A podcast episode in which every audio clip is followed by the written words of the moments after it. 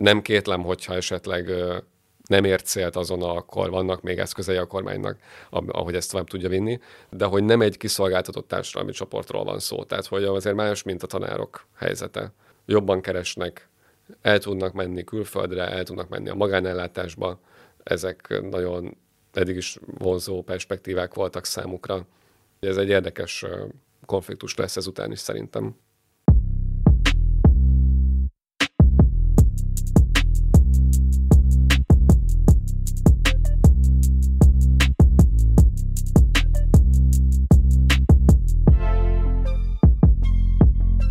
Orbán Viktor kormánya elég sokáig halogatta, hogy komolyabb változtatásokba kezdjen az egészségügyben.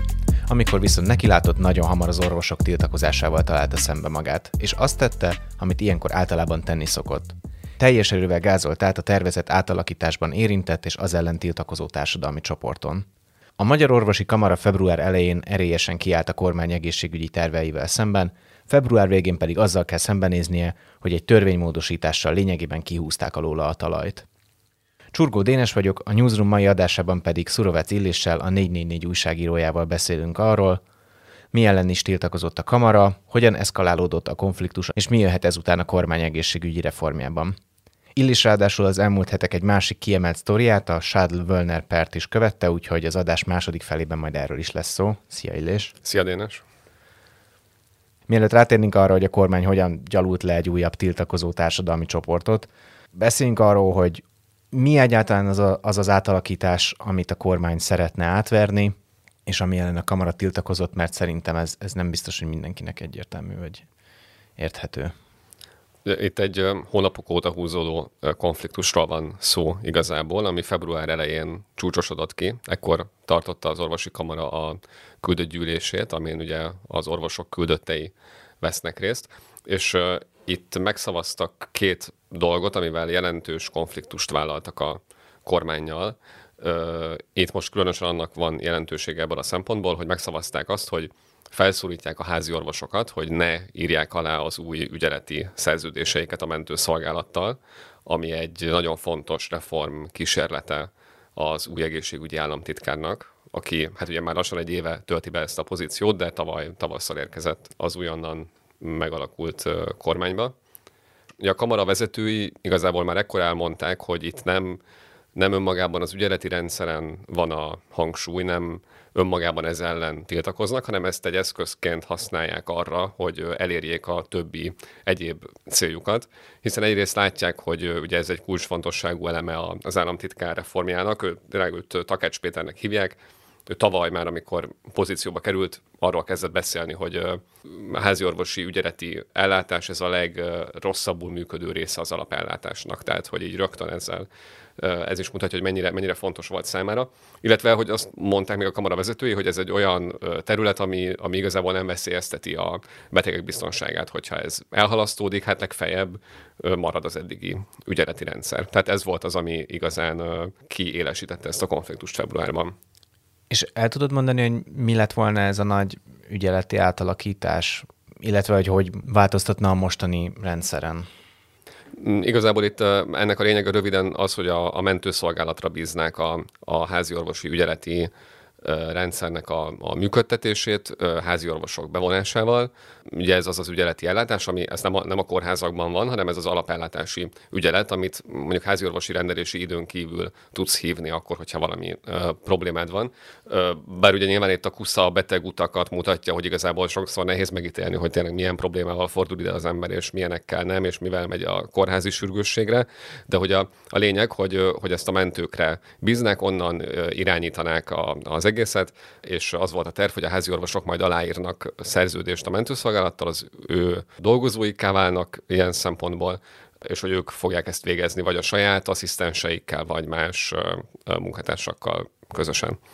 Igazából a végén már azt mondták a MOK részéről is, hogy a, ez a szerződés, amit a háziorvosoknak kínáltak, ez így 95%-ban megfelelő volt.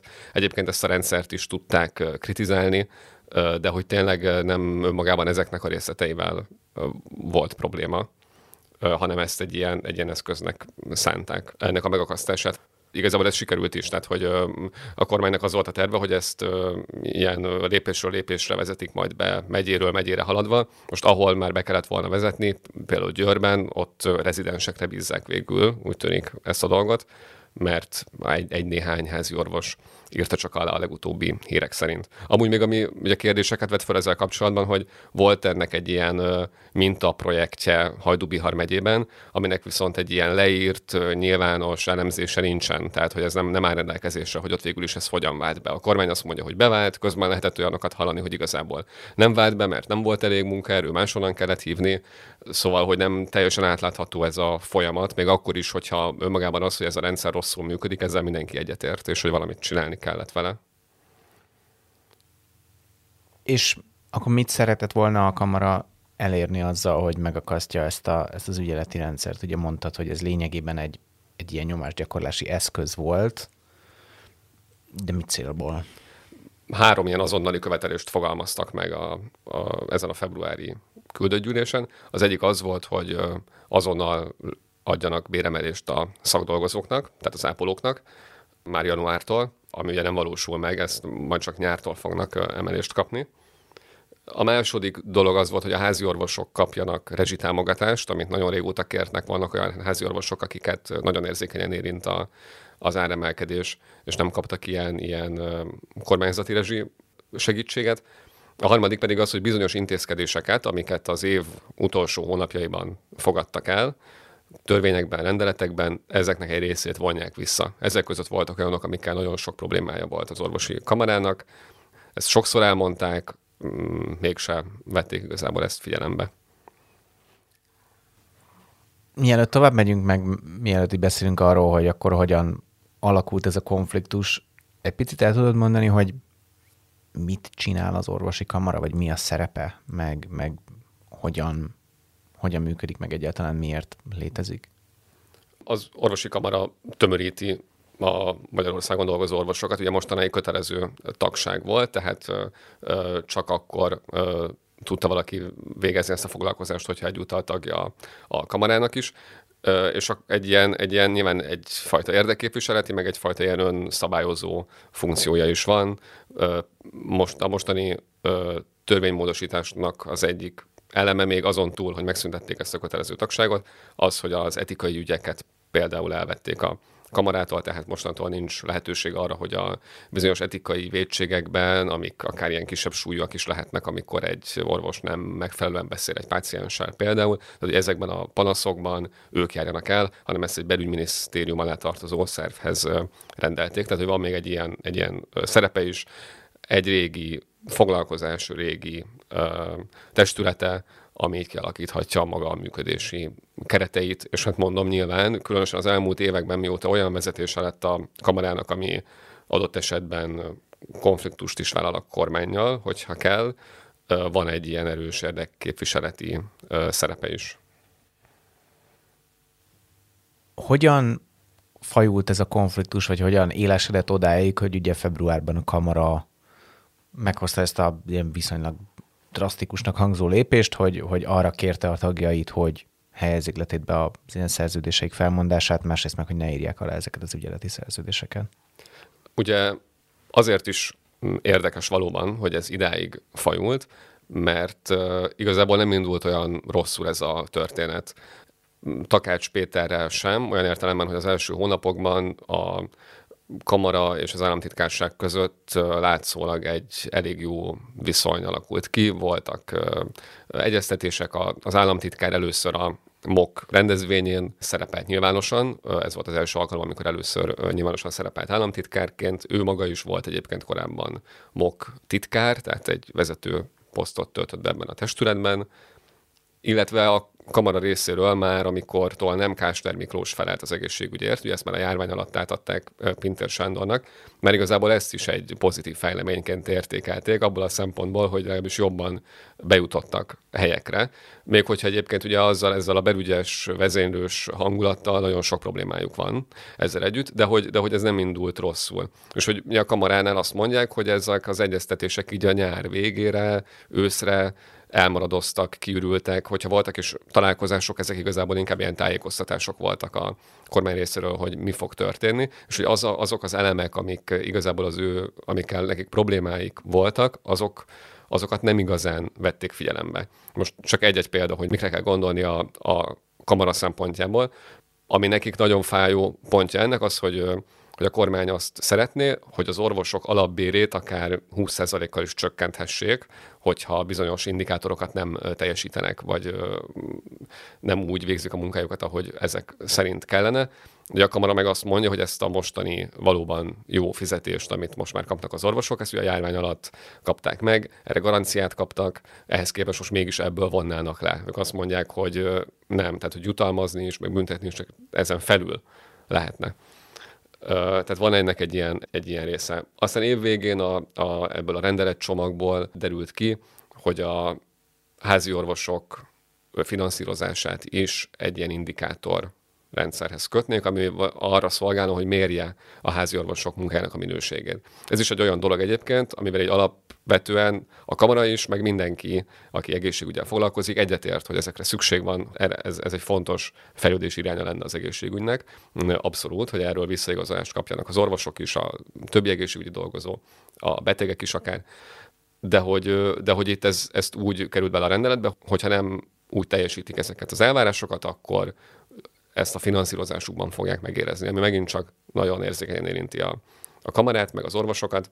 Ráadásul, ami még hát, gondjuk volt ezzel, hogy, hogy mik, mik legyenek ezek a kritériumok, ebbe sem vonták be őket igazából, és hát azt mondják, hogy van ebben egy csomó olyan dolog, amire igazából nincs a házi orvosoknak hatása, hogy feltétlenül, hogy mennyien mennek el mondjuk szűrővizsgálatra, főleg mondjuk hátrányos helyzetű térségekben, ahol még hogyha az orvos akár meg is próbálja nyilván ott egyéb olyan nehéz helyzetben emberek vannak, akik kevéssé egészségtudatosak, kevésbé mennek el szűrésekre, ez egyébként nem csak ott van így, hanem máshol is. Tehát, tehát ugye még ezt is felhozzák érvként, hogy ezt nem feltétlenül tudják mindet befolyásolni. És ami még, még egy harmadik szerintem, ami így érzékeny, legérzékenyebb pontja volt rá ezeknek, az, hogy ugye átalakítják most a, a kórház struktúrát is, aminek az a következménye, hogy a, egy-egy megyei kórház alá kerül az összes városi kórház, és hogy hosszabb távon amúgy a szakrendelőket is ezek alá terelnék be, amik most még az önkormányzatoknál vannak. De a lényeg, hogy a városi kórházak dolgozóit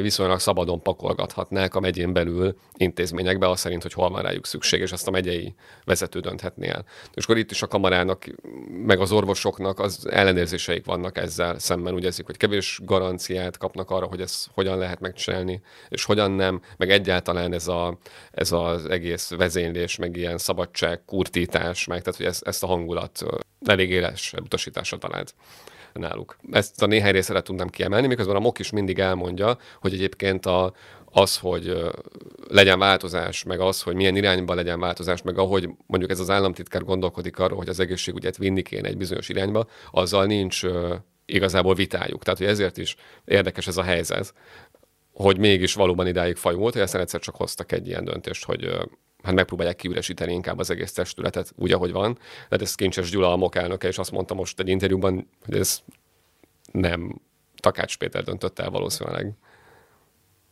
Február elején volt ez a, ez a közgyűlés, ahol ugye meghozta a MOK ezt a döntést, akkor utána a kormány elég hamar és elég hevesen reagált, és különböző hát lényegében a hatalmával való visszaéléssel vádolta az orvosi kamarát, és, a, és azzal, hogy ilyen fenyegették az orvosokat, hogy ilyen etikai eljárásokat indítanak ellenük, hogyha nem úgy viselkednek, ahogy, ahogy ezt a MOK lényegében előírja.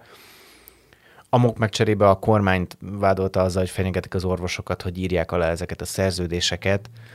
Hol van itt az igazság? Ki fenyegetett kit? Öm, egyáltalán mekkora, mekkora hatalma van a moknak arra, hogy hatással legyen, nem tudom, Győr, Moson, Sopron megyei orvosokra.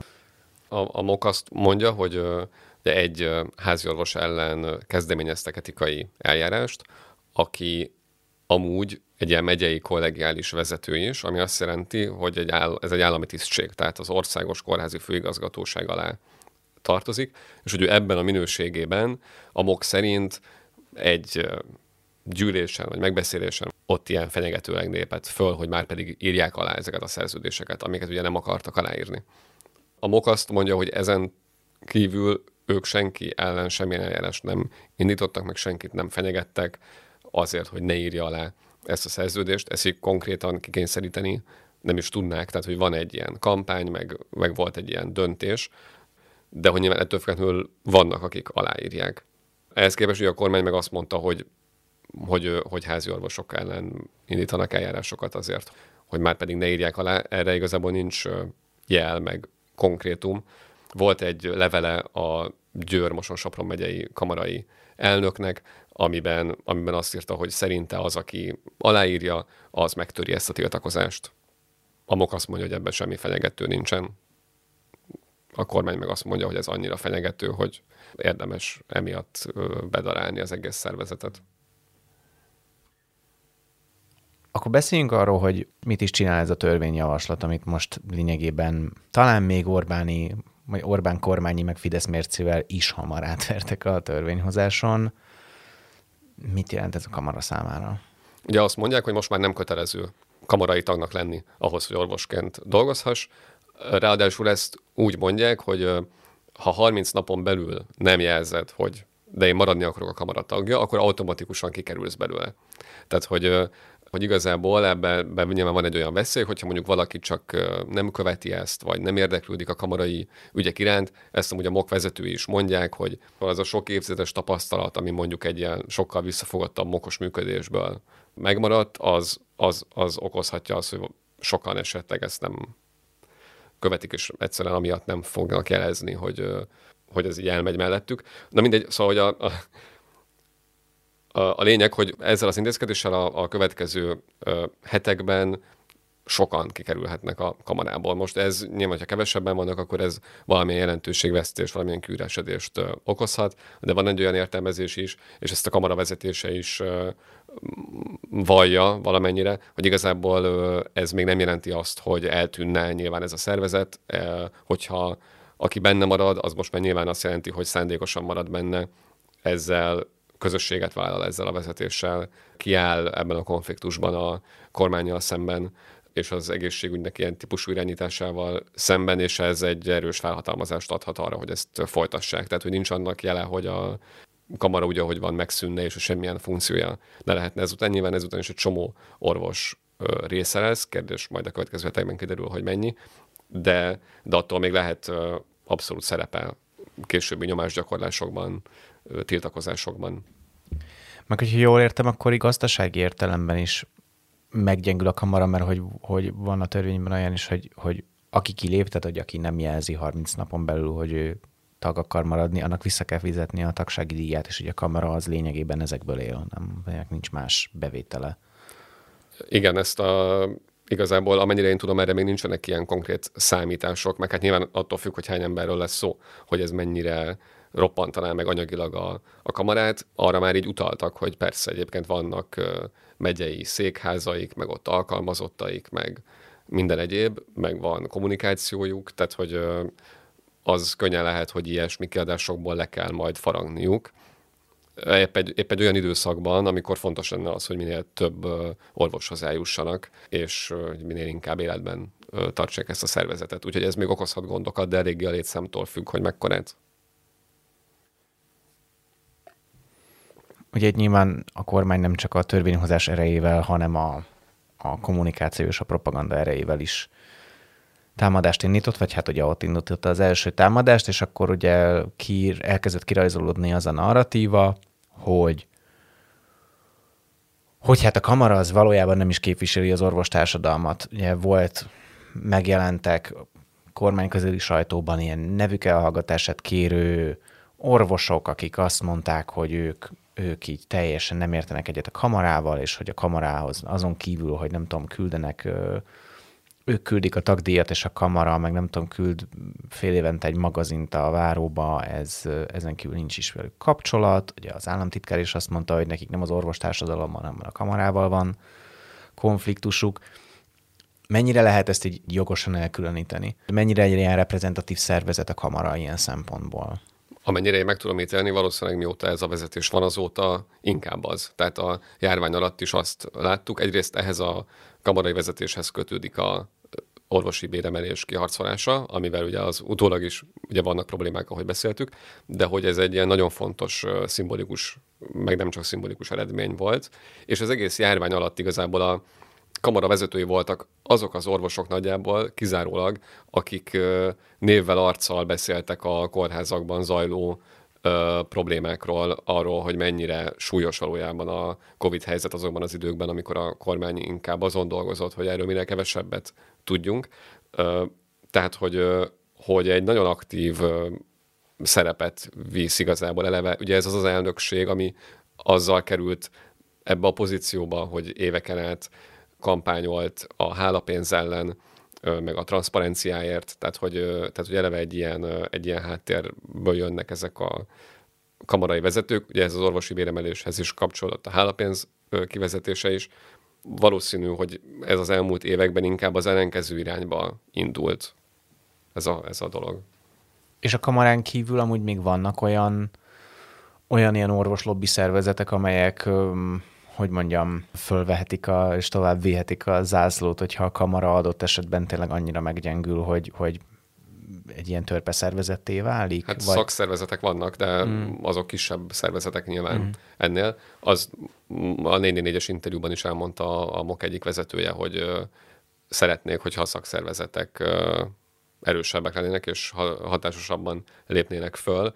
Uh, például amikor szóba került a sztrájk kérdése, hogy ez ö, egyáltalán megvalósítható lenne, akarnak-e ilyet, hogy a MOK nagyon óvatosan fogalmaz ezzel kapcsolatban mindig, és hát erre azt mondták, hogy ez igazából már egy szakszervezetnek a, a reszortja, hozzátéve, hogy akár már a béremelés is az lett volna, de hát igen, tehát nyilván ez mutatja a szakszervezetek erősségét is, hogy nem ők voltak abban a pozícióban. Szóval akkor lényegében most a orvostársadalomnak a legerősebb ilyen szervezetét Abszolút. nyírta ki a kormány adott esetben. Le, vagy próbálja Vagy próbálja, igen. igen, és aztán meg, meglátjuk, hogy hogy sikerül. Van egy ilyen, hogy mondjam, ez lehet, hogy egy kicsit cinikusan hangozhat ez a kérdés, de van egy olyan olvasat, hogy azért nem nyúlt érdemben az Orbán kormány se amúgy az egészségügyhöz azóta, hogy hatalomra került, mert nagyon-nagyon erős az orvoslobbi, és nagyon nehéz azzal szembe menni, és bármilyen reformjavaslat az valahol így elakad az orvoslobbiban, és ezért nem, ezért maradnak el reformok egy olyan területen, ami mindenki látja, hogy, hogy reformra szorul. Te hogy látod, hogy ebben mennyi, a, mennyi az igazság, és mennyire lenne amúgy partner a, a, ez, ez a kamara abban, hogy érdemi változtatásokat végigvigyenek a rendszerben? Biztos, hogy vannak erős lobby érdekek bizonyos területeken az egészségügyen belül, és hogy ezeknek lehet valamilyen hatása, de az is biztos, hogy ez a kamara, ez éppen, hogy maga kezdeményezte és követelte az egészségügy stratégiai szintű átalakítását. Tehát, hogy most is az is az egyik fő problémájuk, és a, beszéltünk az ilyen azonnali követeléseikről hosszabb távon, éppen, hogy azt szeretnék, hogyha látható lenne, hogy évek alatt honnan hova akar eljutni a kormány. Még hogyha most is vannak ö, olyan részletek, amikben egyetértenek, részletek, amikben nagyon nem értenek egyet, de hogy igazából nincs, nem látszik egy világos koncepció, még hogyha van is az államtitkárságnak arra, hogy mit szeretnének ö, csinálni. Tehát nincs egy ilyen, egy ilyen világos íve ennek a kamara éppen, hogy sokat beszél arról, hogy ez mennyire fontos lenne, hiszen ez megkerülhetetlen. Tehát, hogy elkerülhető halálozásokban, amik az egészségügy fejlesztésével csökkenthetők, ebben ott vagyunk Európa élén, vagy nagyon az elején. Tehát, hogy ez, ez mutatja a legjobban, hogy mennyire fontos lenne ezzel kezdeni valamit, és hogy valóban érdekes, hogy ez az Orbán kormányok is igazából mostanra jutottak el oda, vagy most van egy ilyen lendülete ennek az államtitkárságnak. Egyébként el is mondta a Takács Péter egy ilyen élőben közvetített mokos megbeszélésen, még decemberben, hogy hát az első, a ciklus első két évében lehet valamit csinálni, mert hogy a politika annyira érzékeny és annyira fél az egészségügytől, hogy az utolsó két évben már nem, és ezzel indokolta az, hogy miért, miért ilyen gyorsan viszik véghez ezeket az intézkedéseket, nincsenek tesztidőszakok ezekben a, az ügyeletben sem, bár ott van egy lépcsőzetesség, de az indikátoroknál, meg minden, amit mondtunk, hogy ott eléggé eléggé hirtelen. Erre még ő is utalt. És mi jöhet ezután? Ugye a kormány most ugye komoly erőfeszítéseket tett arra, hogy eltakarítsa a mokot. Merre halad ezután ez a reform lendület? Hát itt a fő kérdés az, hogy a végül is talán mennyien maradnak a kamarában, mennyire tud ez egy legitim erős szervezet maradni. Erre azért látszik esély, szerintem, hogy azt tud maradni.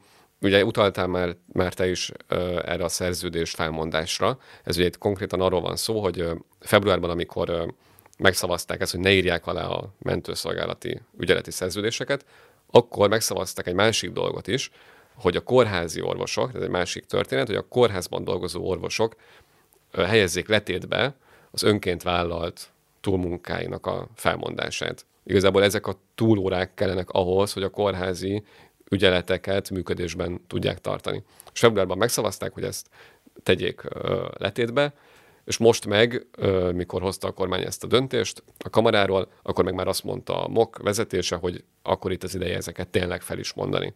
És azt mondják, hogy ezres nagyságrendű lehet több ezres, ahány orvos ezt megteszi. Ennek lehet néhány hónapon belül érezhető hatása a kórházakban.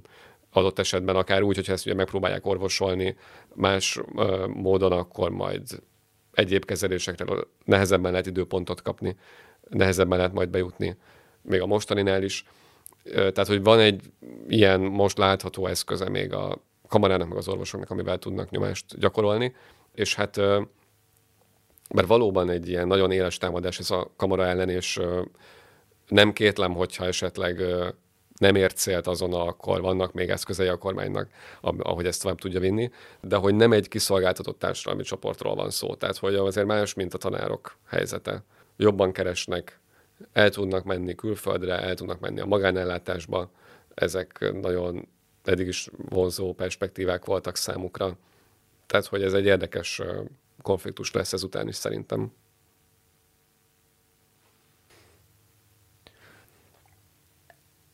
Illés az elmúlt hetekben te egy másik nagyon fontos sztorit is követtél az orvosi kamara és a kormány konfliktusán kívül. Ugye te voltál a 444-ből az az újságíró, aki eljárt a Shadl Wölner per tárgyalásaira, ami eddigi elmondásaid alapján néha nem volt olyan nagyon izgalmas, vagy néha viszont érdekes dolgok is történtek.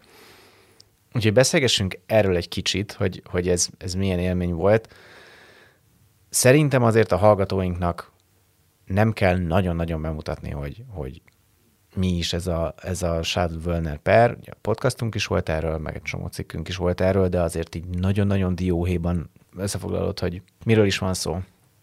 Ugye ez az a történet, ami 2021 végén derült ki a nagy nyilvánosság számára, hogy Völner Pál, aki Varga Judit igazságügyi miniszter helyettese volt, államtitkár, az ügyészség szerint éveken át fogadották előpénzt a végrehajtói kar elnökétől, Sadő Györgytől, cserébe azért, hogy segített neki kinevezni azokat a végrehajtókat, akiket ő akart, és Sadő pedig ezektől a végrehajtóktól szedett több százmilliós pénzeket az ügyészség szerint. Egy jóval kiterjedtebb ügy ez ennél, mert voltak más biznisz kezdemények is, voltak a Shadownek más kapcsolatai is, akik szintén vádlottak ebben a, az ügyben, de hogy ez a, ez a fő téma nyilván. Ugye Völner Pál emiatt lemondott a kormányzati tisztségéről, de egyébként a, a Fideszes képviselőséget azt megtartotta a ciklus végéig, és nem is szorította rá senki őt arra, hogy lemondjon. Na, ennek az ügynek volt most, ez három előkészítő tárgyalást tartottak meg végül eddig. Tehát ez volt az első alkalom, hogy Völner is, Sádör is, meg a többi vádlott is megjelent a bíróság előtt, úgyhogy volt ennek egy ilyen erős, szimbolikus jelentősége is. Mi ez az előkészítő tárgyalás? Ezt el tudod egy kicsit mondani? itt igazából még, ez még nem a rendes tárgyalás sorozat, ez majd május végén kezdődik a tervek szerint. Itt lehetőségük van a vádlottaknak arra, hogy elismerjék a bűnösségüket, úgy, ahogy az az ügyészség vádiratában szerepel. Hogyha ezt megteszik, akkor ugye megúszszák ezt a hosszas bírósági eljárás sorozatot, bár tanúként még szerepelhetnek utána, de hogy így, így kiszállhatnak ebből, és akkor jó eséllyel azt a büntetést kapják meg, amit kért rájuk az ügyészség. Úgyhogy igazából itt erre a kérdésre kell válaszolniuk, hogy elismerik-e vagy sem. Ettől függetlenül nem zavarják le 10 perc alatt, mert van még egy sor dolog, ami történik, meg vagy beszélünk róla, hogy a Shadow például nagyon hosszan beszélt a bíróság előtt már ebben a szakaszban is, de igen, tehát ennek ez a, ez a szerepe, és hát sokan be is vallották. Uh-huh. Beszéljünk erről, hogy, hogy ki az, aki, vagy kik az, akik, akik bevallották, és, és ők mit vallottak be, és ugye ehhez képest a Shadow meg Bölner hogyan reagált, ugye azt megjelent, hogy ők így tagadták, hogy... Shadow és Wagnerök tagadják, igen, a, a bűnösségüket. Ami fontos, hogy a hét végrehajtó vádlott van, ebből hat beismerte. Itt érdekes, mert ugyanazzal vádolják őket igazából. Mind a hét végrehajtóra felfüggesztetet kért az ügyészség, úgyhogy azt nem kockáztatták igazából, hogy ezzel a beismeréssel majd börtönbe kell menniük, és beismerte a, ez a P. Béla is, a cikkeinkben is szerepel, a végrehajtói kar hivatalvezetője volt azokban az időkben, amikor ezek a vád iratban szereplő bizniszek mentek. Ugye ő volt az, aki elvileg másodlagos beismerése szerint is Sadör utasításának megfelelően több pontot adott azoknak a végrehajtó jelölteknek, akiket a Sadör szeretett volna, hogy aztán azokat mindenképp felterjesszék a minisztériumba, és majd aztán ott Völner elintézze, hogy ők végrehajtók legyenek voltak más beismerők is, azok inkább az ügynek a mellékszálai, talán most nem érdemes így részleteibe belemenni, de a fő csapásból ők voltak azok, akik beismerték. És akkor beszéljünk a főszereplőkről, Charles Györgyről és Völner párról. Te ugye ott voltál, el tudod mondani, hogy, hogy milyen volt az ő megjelenésük, viselkedésük, mit mondtak? Ami a legfeltűnőbb volt, hogy az összes vádlott közül a Shadwell és a felesége voltak azok, akik maszkban jöttek be a tárgyalóteremben. Talán még egy-két ügyvédem volt egyébként maszk. Nem tudtam nem arra gondolni, hogy, hogy ennek inkább nem egészségvédelmi, hanem inkább olyan funkciója van, hogy, hogy kevesebb látsz ugyan az arcodból, de egyébként Shadwell nem is járult hozzá, hogy lefotózzák a tárgyalóteremben, úgyhogy ezért csak olyan képeink vannak róla, ami a termen kívül készült. Ugye őt bilincsben hozták, vezetőszáron, mert előzetesben van, már azóta, hogy ez az ügy kirobbant gyakorlatilag, és ott is marad, úgy tűnik. De úgy tűnt, hogy jó formában volt. Zakóban, hátra hajjal. Aztán, amikor végül a harmadik tárgyaláson ugye beszélt is, nagyon lendületesen, sokszor ilyen pikírt megjegyzésekkel az ügyészséghez szólva. Ő volt az egyetlen, aki így egy kicsit a, már ebben a szakaszban is retorikailag is oda tette magát. Ez talán nem feltétlenül volt várható. A Völner ezzel szemben ő hagyta, hogy fotózzák, ő, ő engedte. Még egy vádlott volt rajta kívül, tehát a 22 vádlottból ketten engedték, hogy lefotózzák. Az egyik Völner, ő államtitkár külsőben öltönyben érkezett, és amikor beszélt, akkor a Sádőlel ellentétben sokkal visszafogottabban, kevéssé hallhatóan, nem annyira a mikrofonba, tehát egy más, más lendülettel lépett fel a bíróságon. Szedjük szét őket, és beszéljünk Sádl Györgyről. Tehát, hogy mondtad, meg írtad is a cikketben erről, hogy ő baromi hosszan beszélt, nagyon sok mindent érintett, de ugye az alap mondani való az volt, hogy ő tagadja a bűnösségét, mit mondott, vagy mik voltak az érvei, meg mivel próbálta egy meggyőzni a, hát a nyilvánosságot is, hogy ebben a bűncselekményben, amiben nagyon sok bizonyíték van ellene, ő valójában nem bűnös. Ő egyrészt azzal érvel, hogy, hogy a végrehajtói karban nem az elnök, hanem a hivatalvezető az, aki dönt ilyen lényeges kérdésekről, amik itt az ügy szempontjából lényegesek. Ugye ez a hivatalvezető az, aki beismerte a, a PB-la. bűnösségét, igen. Tehát, hogy a végrehajtó jelöltek pontozásáról van itt szó. Azt mondja, hogy ő nem is utasíthatta ezt az embert ilyesmire. Eleve ezt nagyon sokszor hangsúlyozta, hogy ők mennyire rossz viszonyban vannak. Tehát egyszer valami olyasmit is mondott, hogy mennyire inkább arra azon volt, hogy minél kevesebb időt töltsenek egy légtérben.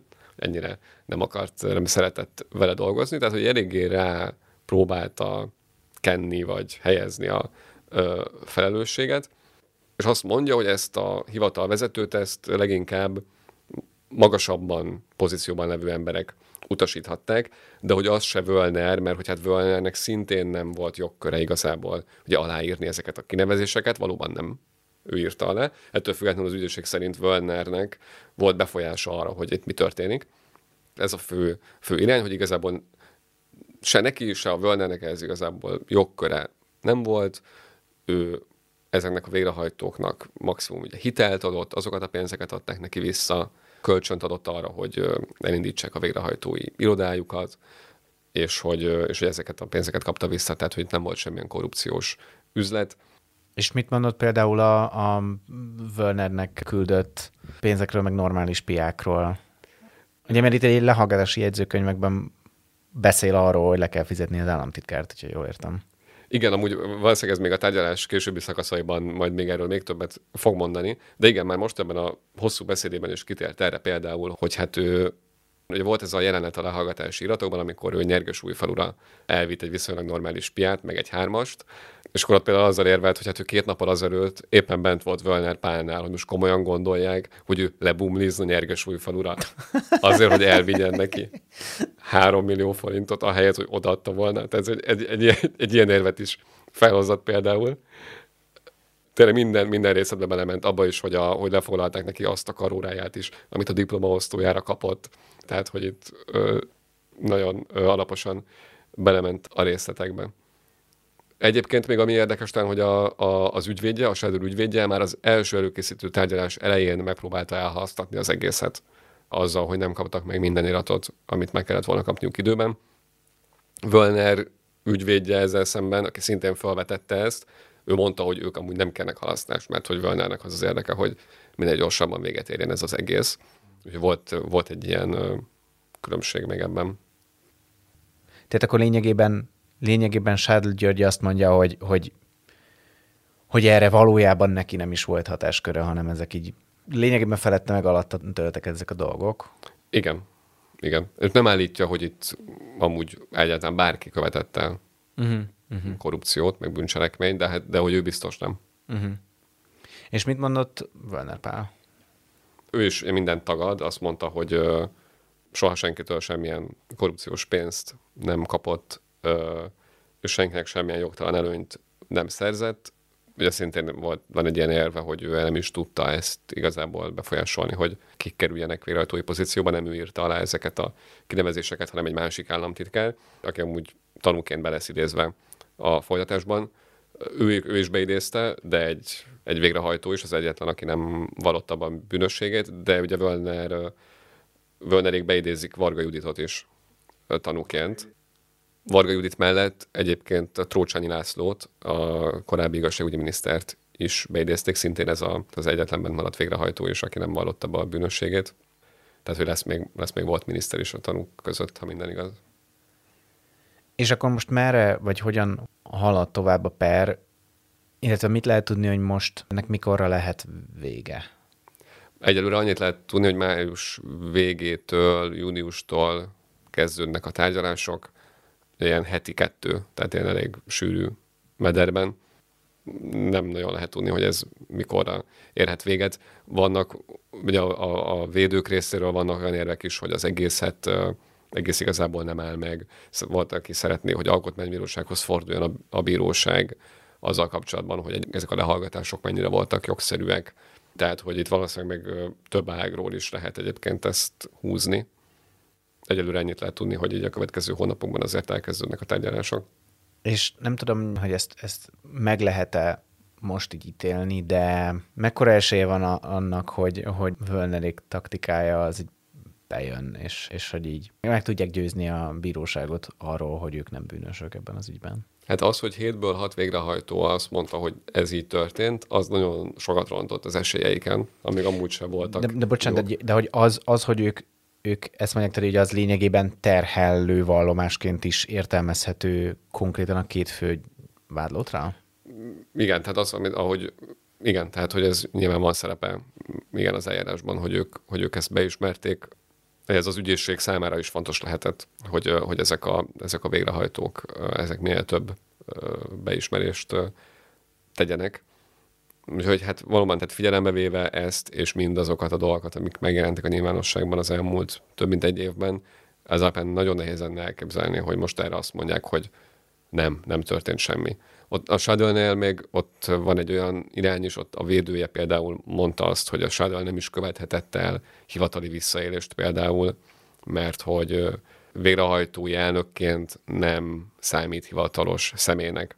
Végrehajtóként annak számít, de hogy ezeket a dolgokat, amikkel vádolják, ezeket elvileg elnökként követte el, az meg nem hivatalos személy, tehát akkor ez nem hivatali visszaélés.